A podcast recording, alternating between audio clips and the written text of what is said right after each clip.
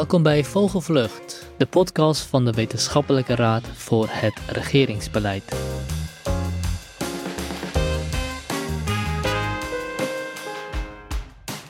Mijn naam is Shad Roof en ik ben jullie host. De WRR viert dit jaar zijn lustrum. Al 50 jaar voeren ze gedegen onderzoek uit naar, voor en over regeringsbeleid. In deze aflevering spreken we met zes jonge onderzoekers en stagiaires. Ze vertellen over de verschillende projecten waar ze aan werken en hoe zij de toekomst voor zich zien. Welke uitdagingen komen op ons af de komende 25 jaar? Er zijn een aantal grote maatschappelijke opgaven, zoals klimaat, maar ook productiviteit, de energietransitie. En hoe helpt de WRR daar een stukje bij? Ik denk waar de WRR een hele belangrijke rol kan spelen, is problemen op de lange termijn bekijken. Maar ook, wat kan de WRR beter doen? Misschien mogen we wel iets meer ons profileren, iets meer naar buiten treden. En wat voor tips hebben ze voor jongeren die zelf impact willen hebben? Blijf je bewust wat er gebeurt om je heen en waar jij je zorgen om maakt. Dat is terecht en doe daar iets aan. Maar eerst stellen onze gasten zich voor. Ik ben Didi van Maren. Ik woon in Leiden en ik ben 22 jaar. Ik heb ook in Leiden mijn bachelor gedaan in politicologie met internationale betrekkingen achtergrond. En nu doe ik mijn master in bestuurskunde met iets meer economische specialisatie op beleid. Voor de rest zit ik bij het project Deskundige Overheid. Eigenlijk kijken we naar het denk- en doenvermogen van de overheid en hoe dat veranderd is de afgelopen jaren en hoe dat eventueel veranderd moet worden om bestendig te zijn tegen de toekomst. Ik ben Lara Gon, ik ben uh, 24 jaar en ik uh, heb geschiedenis gestudeerd, ook internationale betrekkingen gedaan in minor. En ik doe nu de master politiek en parlement in Nijmegen en daar ben ik bijna klaar mee. En ik loop bij hetzelfde project stage als Didi over het uh, doen en denkvermogen van de overheid. En het is een nieuw project. We beginnen binnenkort met de startnotitie. En, um, ik kijk meer naar de ideeën en Didi kijkt dan toch iets meer naar beleid en cijfers. En dan kom je allebei vanuit een andere hoek, maar sluit dat toch heel goed aan. Iedereen komt vanuit een andere discipline, maar iedereen is heel erg geïnteresseerd in sociale vraagstukken. Überhaupt gewoon de grote vraagstukken waar we tegenop kijken. En ik denk dat dat wel het mooie is. Het heet dan wel de Wetenschappelijke Raad voor het Regeringsbeleid, maar niet alleen de overheid is onderwerp van projecten, ook naar bedrijven doen ze onderzoek. Mijn naam is Danique François. Ik ben net begonnen als junior bij de WRR. Hiervoor was ik stagiair vanaf februari tot eind juni. Ik liep stage bij het project Onderneming en Maatschappij. En daarbij hielp ik met uh, van alles en nog wat. Maar ik mocht ook heel zelfstandig meeschrijven. Bij project Onderneming Maatschappij doen we onderzoek naar hoe bedrijven vanuit hun kernactiviteit kunnen bijdragen aan brede welvaart. Smalle welvaart is vooral BBP, inkomen. En brede welvaart, daar komt ook in terug bijvoorbeeld de sociale en de ecologische dimensie. En ook grensoverschrijdend onderzoek, zoals bijvoorbeeld de kantelende wereldorde. Ik ben Kura McGee. Ik ben wetenschappelijke medewerker bij de WRR. En ik werk bij de projectgroep Kantelende Wereldorde. In het algemeen gaat onze onderzoek over de nieuwe rollen voor staten zoals de VS, de WK, EU-lidstaten, nieuwe spelers zoals China, India, Rusland en verschillende Afrikaanse landen op het wereldtoneel. En wat dat betekent bijvoorbeeld voor klimaat- en energiebeleid, maar ook voor voedselzekerheid, voor economische dwang. En natuurlijk ook naar het klimaat. Ik ben Elsenor Welhuizen. Ik werk sinds oktober 2021 bij de WRR als junior onderzoeker bij de projectgroep Klimaatbeleid. Daar werk ik specifiek ook mee aan de verkenning die we nu aan het schrijven zijn over klimaatrechtvaardigheid. Hiervoor heb ik gestudeerd in Utrecht, sociale geografie en planologie. En vervolgens een onderzoeksmaster gedaan daar en me daarin gespecialiseerd in energierechtvaardigheid. En naast wetenschappelijk onderzoek is de WRR ook nauwlettend aan het monitoren wat er op het politieke speelveld allemaal plaatsvindt. Ik ben uh, Erik van Veen. Het afgelopen half jaar was ik de stagiair externe betrekkingen bij de WRR. Dat betekent dat ik monitor waar de WRR in de politiek genoemd wordt. En kijk wat er dan over gezegd wordt. En daarnaast ook allerlei dingen uitzoek rondom belangrijke ontwikkelingen op politiek vlak die uh, relevant kunnen zijn voor de WRR of voor projecten van de WRR. Je bent eigenlijk een soort van de voelsprieten van de WRR. Ja, eigenlijk wel ja. Dus waar de WRF vooral met zijn eigen projecten bezig is, hou ik een beetje in de gaten wat er uh, verder in het politieke veld nog relevant gebeurt. Een diverse groep onderzoekers dus, die zich bezighoudt met grote uitdagingen. Wat zien zij vanuit hun onderzoek voor toekomst op ons afkomen?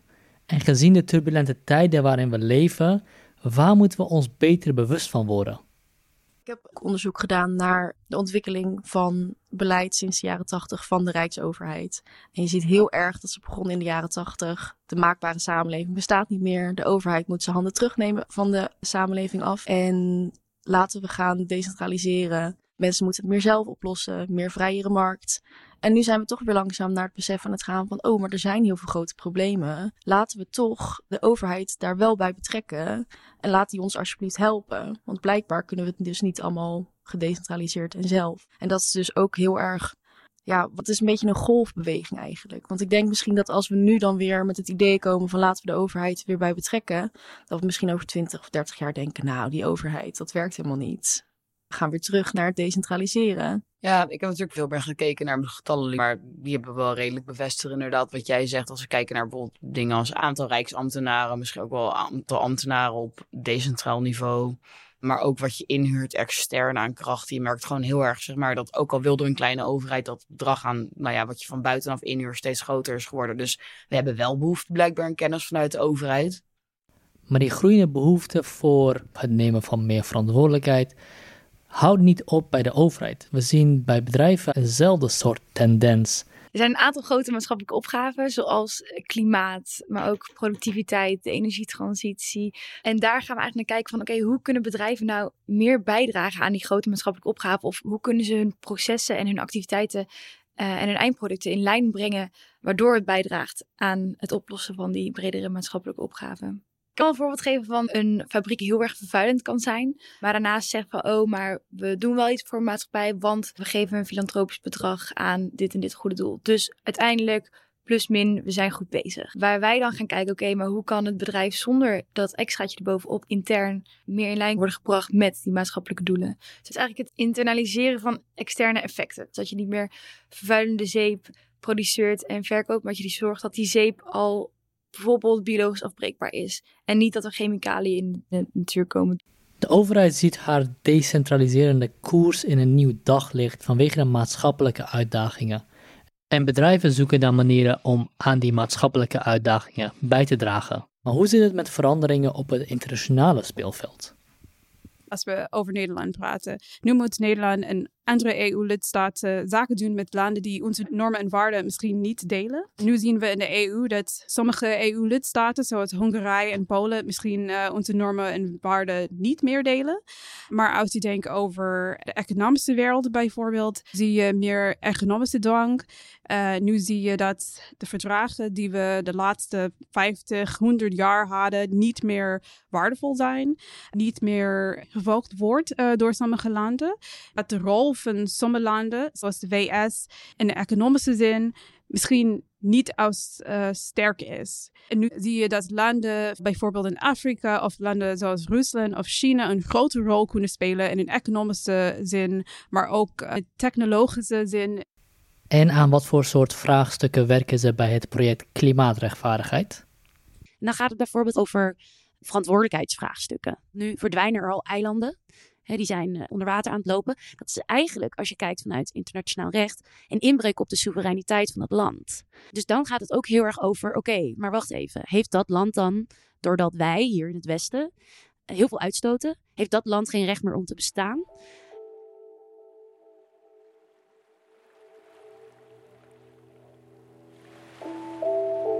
Dat is een heel interessant, maar ook een heel ingewikkeld vraagstuk. Omdat het bij het klimaatvraagstuk Anders dan bijvoorbeeld bij economische dwang kan je niet van de ene op de andere dag besluiten om je CO2-uitstoot te stoppen. want dan verlies je heel veel economische activiteit, verliezen allerlei mensen hun banen. Zeespiegelstijging is een langzaam proces. Dat is al lang ingezet. Dat gaat ook nog een tijd door. Dat kan je niet van de een op andere dag stoppen. Dus in die zin is het klimaatvraagstuk in internationale zin ook een heel ingewikkeld en moeilijk vraagstuk in Nederlands klimaatbeleid hebben we het heel vaak over, in het internationaal klimaatbeleid trouwens ook, maar over de vervuiler betaalt. En dat klinkt heel logisch. Hè? Wat je uitstoot, daarvoor moet je gewoon betalen voor die uitstoot. Dus we hangen een prijsje aan aan uitstoot. Maar soms is het heel moeilijk om te achterhalen. En dan gaat het inderdaad vaak over waterveiligheid. Van ja, wie heeft dit dan nu veroorzaakt? Klimaatrechtvaardigheid, internationale betrekkingen, een toekomstbestendige overheid, maatschappelijk verantwoorde bedrijven, deze jonge onderzoekers zijn druk bezig met zeer belangrijke vraagstukken. Maar wordt er ook echt naar de WRR geluisterd? op thema's waar recent rapporten over uitgebracht zijn, zoals zorg of corona. Daar wordt de WRR echt wel vaak aangehaald. Zowel politiek als ook bij de overheid in uh, brieven van de regering wordt het minstens wekelijks aangehaald. Voornamelijk dat mensen hun standpunten beargumenteren met de WRR. Dus zowel standpunten baseren op de WRR, of bijvoorbeeld ook zeggen, nou de WRR geeft ook dit en dit aan. Je hebt bijvoorbeeld de Vereniging van Nederlandse Gemeenten, dus de VG, die eigenlijk standaard bij rapporten wel een reactie daarover levert en hun leden ook informeert van de WRR heeft daar en daar een rapport over geschreven. Het is best wel een toonaangevende organisatie en er wordt ontzettend veel verwezen in heel veel commissies en commissierapporten toch naar WRR-rapporten. En dan denk je toch wel, oké, er wordt echt wel zoden aan de dijk gezet met wat hier gedaan wordt. Dus juist omdat de WR ontzettend veel goede mensen in huis heeft en dus ook wel op een voetstuk staat, denk ik dat ze wel heel veel kunnen bereiken. Dat de WRR veel genoemd wordt over het hele veld is duidelijk. Maar worden de rapporten ook serieus genomen en hebben ze effect op besluitvorming? In ieder geval op de politiek wel. Wat je bijvoorbeeld bij het rapport Kiezen voor Houdbare Zorg, denk ik, goed ziet. Dat gaat over de houdbaarheid van de zorg, maar dat wordt niet alleen bekeken vanuit de zorg en wat de zorg eraan moet doen en wat de politiek eraan moet doen.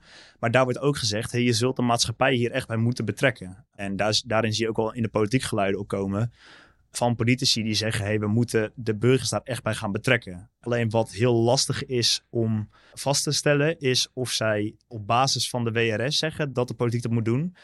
Of dat zij al vinden dat dat moet gebeuren. In het geval van zorg zie je wel politici die echt zeggen van ja, de WRS zegt dat we de maatschappij moeten betrekken, dus misschien kunnen we iets met burgervoorraad, dat soort dingen. Dus maar wat dan de exacte invloed van de WRR daarop geweest is, dat is denk ik altijd lastig te vast te stellen. We zijn nu bijvoorbeeld veel gesprekken aan het voeren met beleidsmedewerkers van de ministeries, maar ook beleidsmedewerkers van politieke partijen. En als we daar komen met ons verhaal over klimaatrechtvaardigheid, dan merk je dat dat gewoon heel erg resoneert. En dat ze vaak na de eerste afspraak ook een tweede afspraak willen om nog eens door te praten. En op die manier merk je dat je een impact hebt, omdat mensen naar je willen luisteren en geïnteresseerd zijn in wat je te zeggen hebt.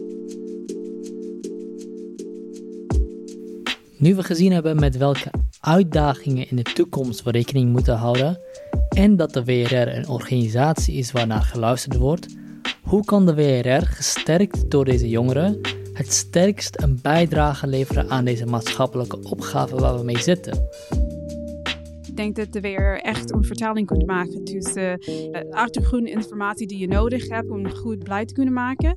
Ik denk de wetenschap in dienst stellen van de publieke sector. Dus dat je het niet commercieel maakt, maar juist het openstelt en de kennis ophaalt voor maatschappelijke opgaven en die ook deelt, waardoor de hele samenleving uiteindelijk verder komt in plaats van één bedrijf die extra winst maakt bijvoorbeeld. Ik denk waar de WRR een hele belangrijke rol kan spelen, is problemen op de lange termijn bekijken. Dus echt even een helikopterview te pakken, boven het probleem van de dag te gaan staan en te, gaan kijken, hey, wat zijn er op de lange termijn echt grote problemen die eraan komen. Ik denk dat ze best wel van die lange termijn problemen op een bepaald manier kunnen aankaarten, waar veel mensen er nog niet naar gekeken hebben. En ik denk dat daar best wel de kracht ligt. Dat je mensen hebt die op een gegeven moment weten waar ze moeten zoeken. Maar ook deels omdat je, je moet maar de tijd nemen erover na te denken. Om echt over de lange termijn na te denken. En waarom de WRR dat nou zo goed kan, is een mix van de soort mensen die daar werken. Maar ook omdat zij daar de tijd voor mogen nemen.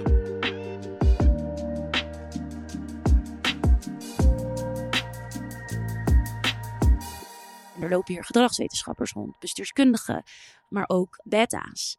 En ik denk dat die mix van mensen en disciplines en daarbij een brede interesse bij iedereen er ook aan bijdraagt dat wij een club zijn die ons breed kunnen oriënteren. Dat staat natuurlijk ook wel in onze taakstelling. Wij mogen de tijd nemen om daar wel over na te denken. En dan kunnen wij niet een blauwdruk geven van hoe het eruit gaat zien over 50 jaar.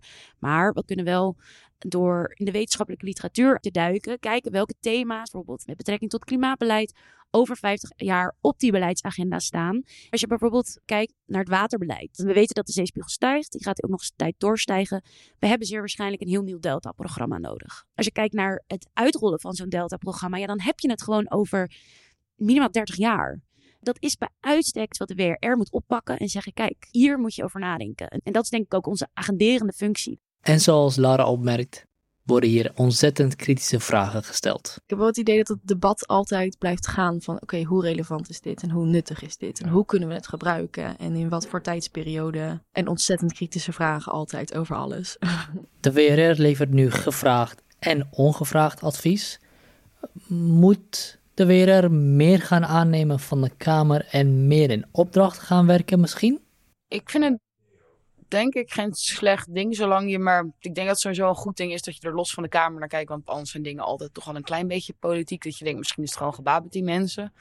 Maar daarnaast denk ik dat het wel goed is om gewoon open te staan voor vragen. En, want anderen zien al problemen die jij niet ziet. Toen ik hier uh, kwam stage lopen, dacht ik misschien dat uh, de WR wel wat politiek gekleurder zou zijn. Of misschien wat meer beïnvloed door het kabinet. Ja, dat toch iets meer inderdaad van, want het is toch de wetenschappelijke raad voor het regeringsbeleid. Dus het zou dan toch vanuit de regering komen. Dat was wel mijn eerste associatie ermee, ja. Maar het bleek niet zo te zijn. Ook al valt de WRR officieel onder het ministerie van Algemene Zaken, is het een onafhankelijke club zonder politieke kleur. Ze maken geen beleid, maar ze geven beleidsadvies op basis van wetenschap. Maar wetenschappers waarschuwen bijvoorbeeld al decennia voor klimaatverandering. We hebben te maken met enorme polarisatie. De uitdagingen waar we mee zitten kunnen zorgen voor grote crisis. Zou de WRR niet juist activistischer en meer politiek moeten worden? Meestal sturen ze toch wel een beleidsrichting in. Gewoon niet concrete plannen, maar bijvoorbeeld bij klimaat is in hun rapport heel erg te zien op welke manier moet je kiezen wie je voor het klimaat laat betalen. Is dat rechtvaardigheid of is dat bijvoorbeeld economisch? En daarmee laat je mensen wel zien, hé, hey, er zijn ook andere oplossingen voor het beleid. Dus in die zin geef je wel richting, maar ze geven nooit echt concreet advies. De regering gaat toch het beleid bepalen. We kunnen wel een advies geven, dat is heel nuttig natuurlijk. Je ziet ook gewoon hier binnen dat dat werkt.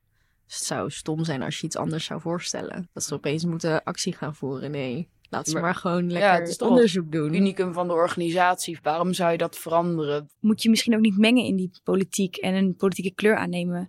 En een duidelijke inrichting geven aan het beleid. Want daar zijn ook genoeg mensen voor opgeleid en die weten ook wat ze doen. En zoals Erik opmerkt, er is een duidelijk verschil tussen wat politiek is en wat wetenschappelijk is.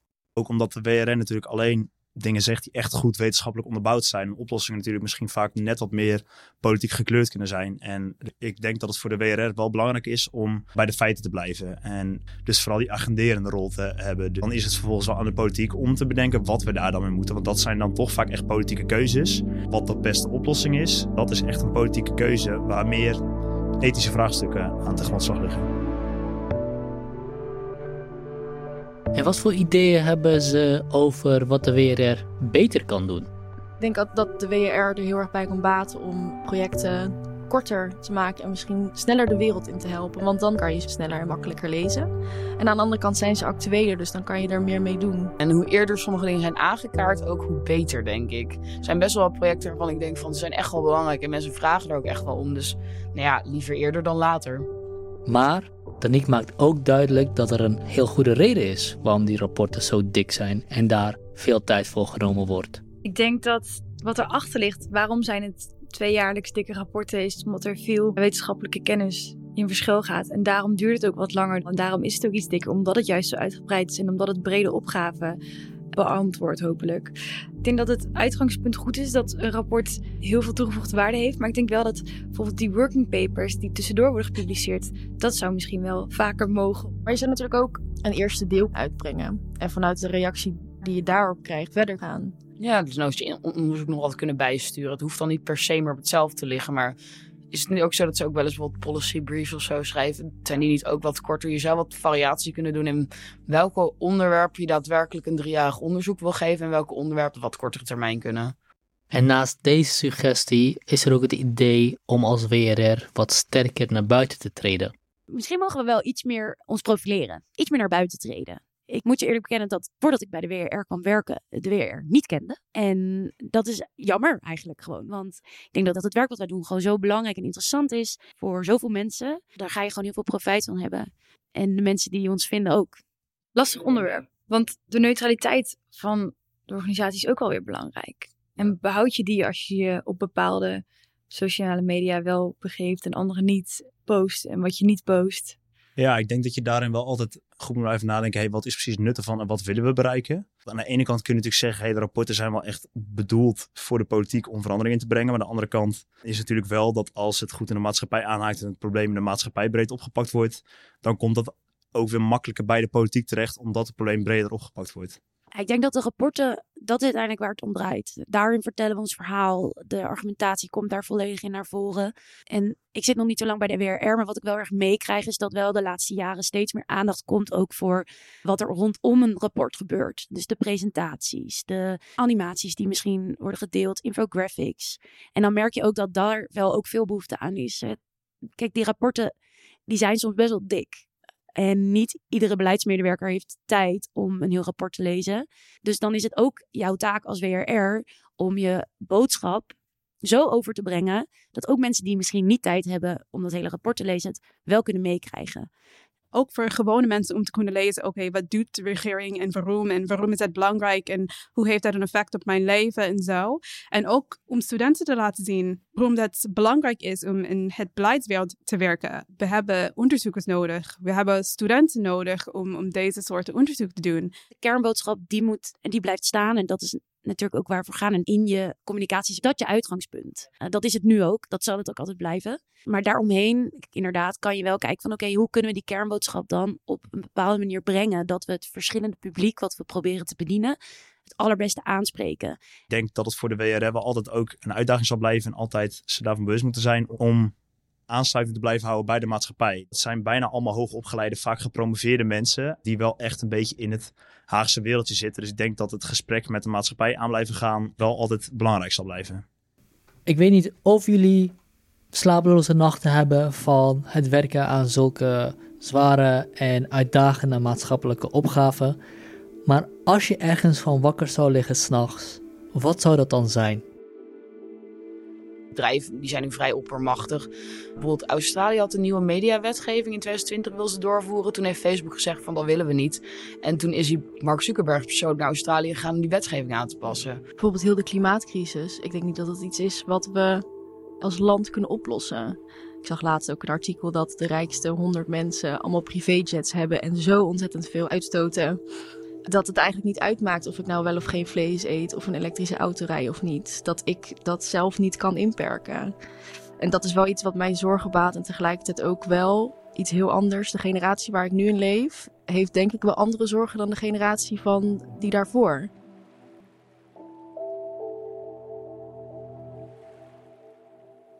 En is deze generatie dan ook op een andere manier bezig met die problemen? Ik denk dat onze generatie ook best wel bewust bezig is met groener leven in de vorm van vegetarisch eten of sojamelk. Eh, dat, dat zie je overal terugkomen. Minder vliegen bijvoorbeeld, denk ik ook wel. Eerder de trein pakken. Bijna niemand heeft meer een auto, waar het misschien voorheen wel zo was op onze leeftijd. In, in dat soort dagelijkse praktijken komt het wel sterk terug, waar mijn ouders het minder hebben gehad. Maar als iedereen er zo bewust mee bezig is, dan moet het wel goed komen, toch? Ik denk wel kanttekening daarbij is dat wij natuurlijk enorm in een bubbel leven van studenten die hier misschien ook wel heel bewust mee bezig zijn. En dan zitten we ook nog eens in Den Haag, waar er beleid op wordt gemaakt. Dus ik denk dat we ook wel ons bewust moeten zijn van onze omgeving. Maar volgens Elsenor vraagt het klimaatvraagstuk ook wel om meer dan alleen maar individueel juiste keuzes maken. Het hele idee van een beter milieu begint bij jezelf. Dat is heel lang ook overheidsbeleid geweest. Dat begint een beetje achterhaald te worden. Jij kan als individu zoveel doen, maar uiteindelijk vraagt het klimaatvraagstuk om een systeemverandering. Dus ja, als individu ben ik er mee bezig. Dat is mijn werk en ik vind het ook heel belangrijk. Ik probeer ook duurzame keuzes te maken. Maar ik ben me er ook heel erg van bewust dat ik één poppetje ben in een systeem. En Lara ziet nog een hele grote reeks aan andere issues waar we mee te maken hebben. En vraagt zich af of de overheid wel daarvoor te paaien is de coronacrisis. Opeens hebben we een studieschuld die torenhoog is, waar we geen huis door kunnen kopen. Er is nu ontzettende inflatie.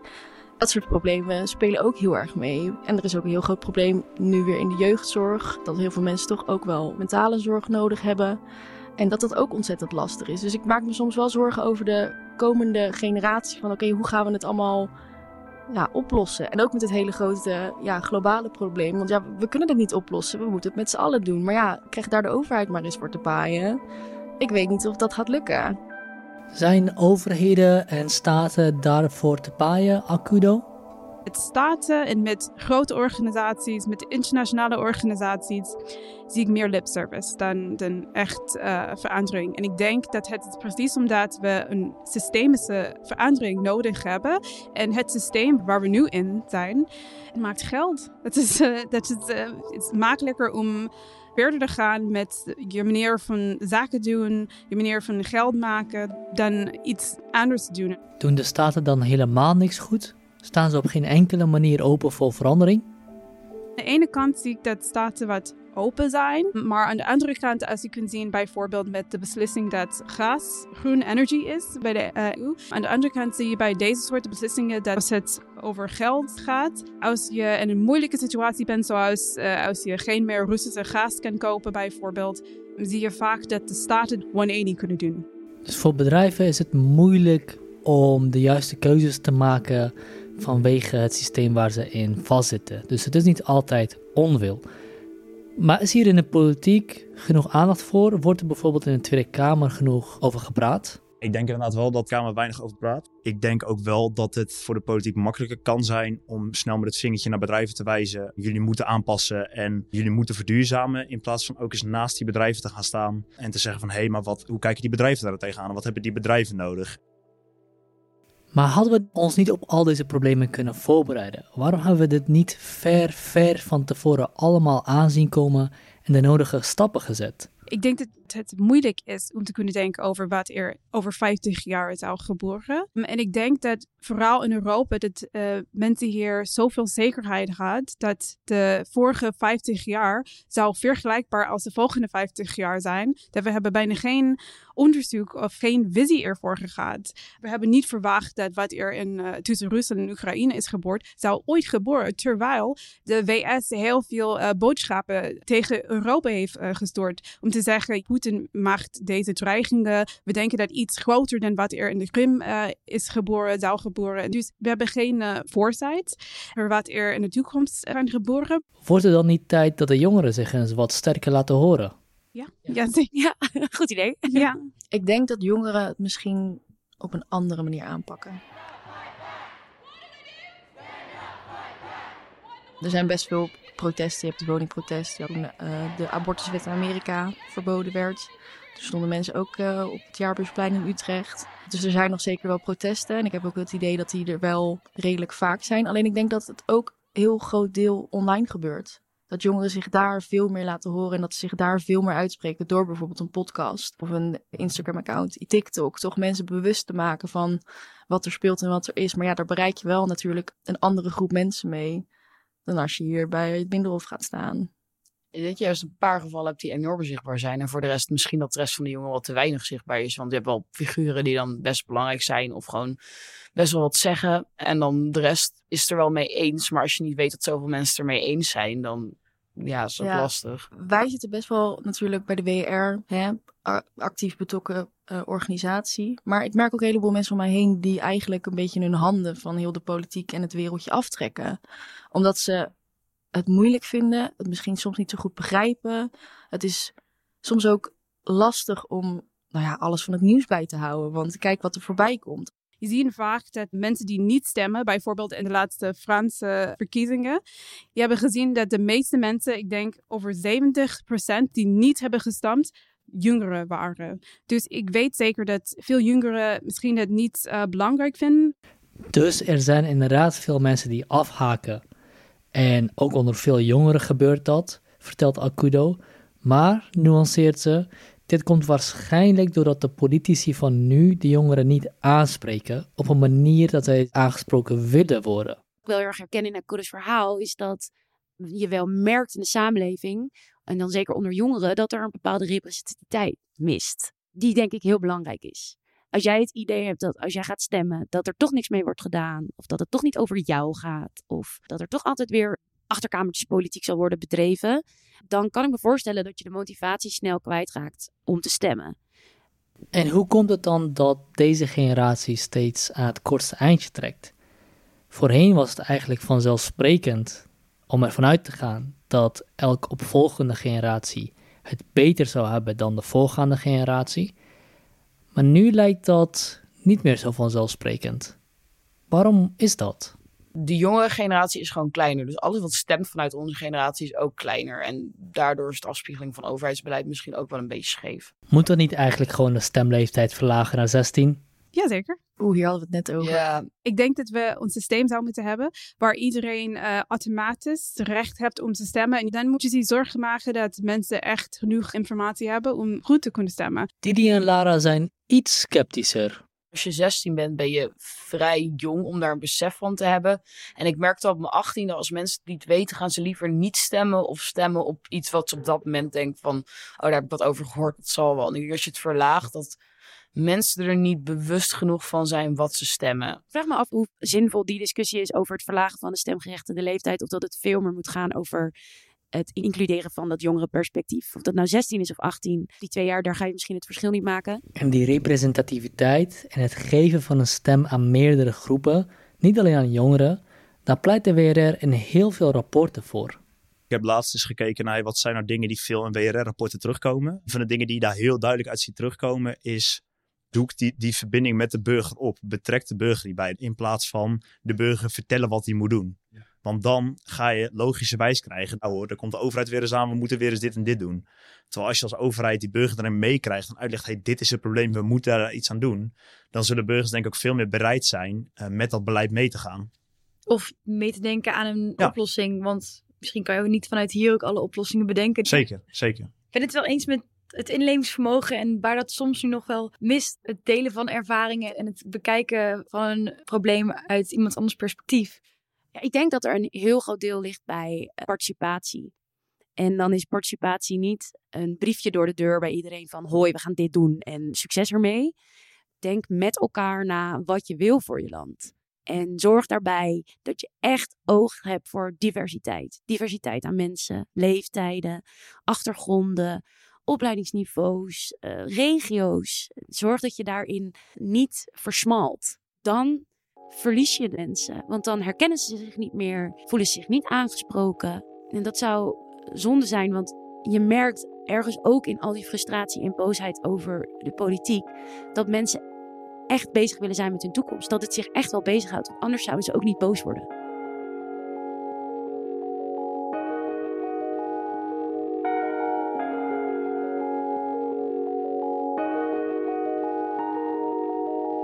Het is duidelijk dat jullie dit met passie doen en dat jullie met plezier bij de WRR werken en bijdragen aan het wetenschappelijke onderzoek naar die maatschappelijke opgaven en uitdagingen. Wat zou je voor al die jongeren die hier naar luisteren en zelf staan te popelen om iets te doen, wat zou je hun willen meegeven? Ik zou toch zeggen, blijf je interesseren in wat er om je heen gebeurt. Want als je een klein aanknopingspunt hebt waar jij je zorgen om maakt of wat je interessant vindt, dan kan je dat al zoveel meer bewust maken. Dus stel jij maakt je zorgen om je buurvrouw die misschien eh, heel krap bij kas zit. Dat, dat is een hele logische zorg. En als je je daarvoor wil inzetten, dan is dat supergoed. Je kan met kleine dingen ook ontzettend veel invloed hebben. Dus blijf je gewoon bewust wat er gebeurt om je heen en waar jij je zorgen om maakt. Dat is terecht. En doe daar iets aan. Trek dat ook niet in twijfel, want dat is gewoon terecht. Ja, ik had eigenlijk, ik zat wel een beetje aan hetzelfde te denken. Want, nou ja, kijk, we kunnen met z'n allen de wereld niet veranderen. Maar het is inderdaad vooral, vind iets waar jij je in interesseert. Maar we staan natuurlijk open voor alles, maar inderdaad. En doe daar wat mee. Als jij een probleem ziet, probeer daar iets mee te doen. Hoe klein of groot het ook is. Maakt uiteindelijk niet uit.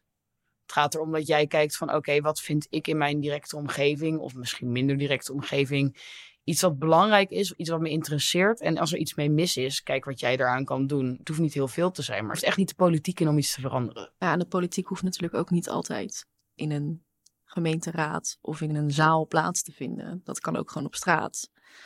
Het is ook gewoon. Politiek is eigenlijk ook gewoon een soort persoonlijke relatie die je met iemand hebt en wat je voor de mensen om je heen doet. En wat is eigenlijk jullie eigen reden om bij de WRR te willen werken en je hiervoor te willen inzetten?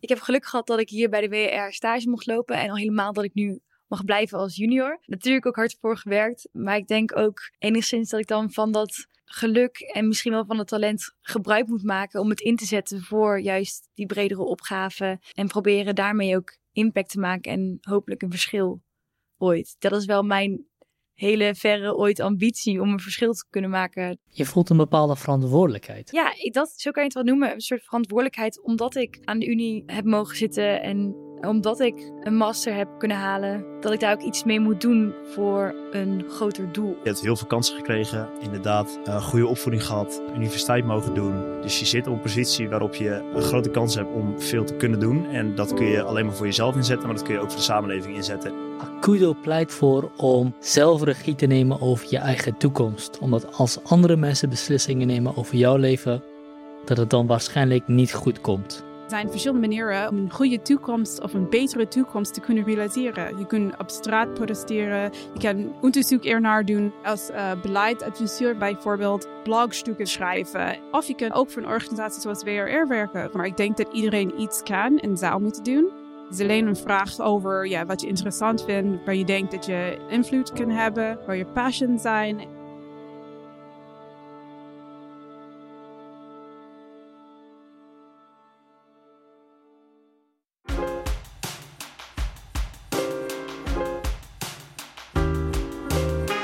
Is geluisterd naar een speciale Lustrum-aflevering van Vogelvlucht, de podcast van de Wetenschappelijke Raad voor het Regeringsbeleid. Abonneer je of volg deze podcast op je favoriete podcast-app of ga naar de website voor meer informatie wrr.nl.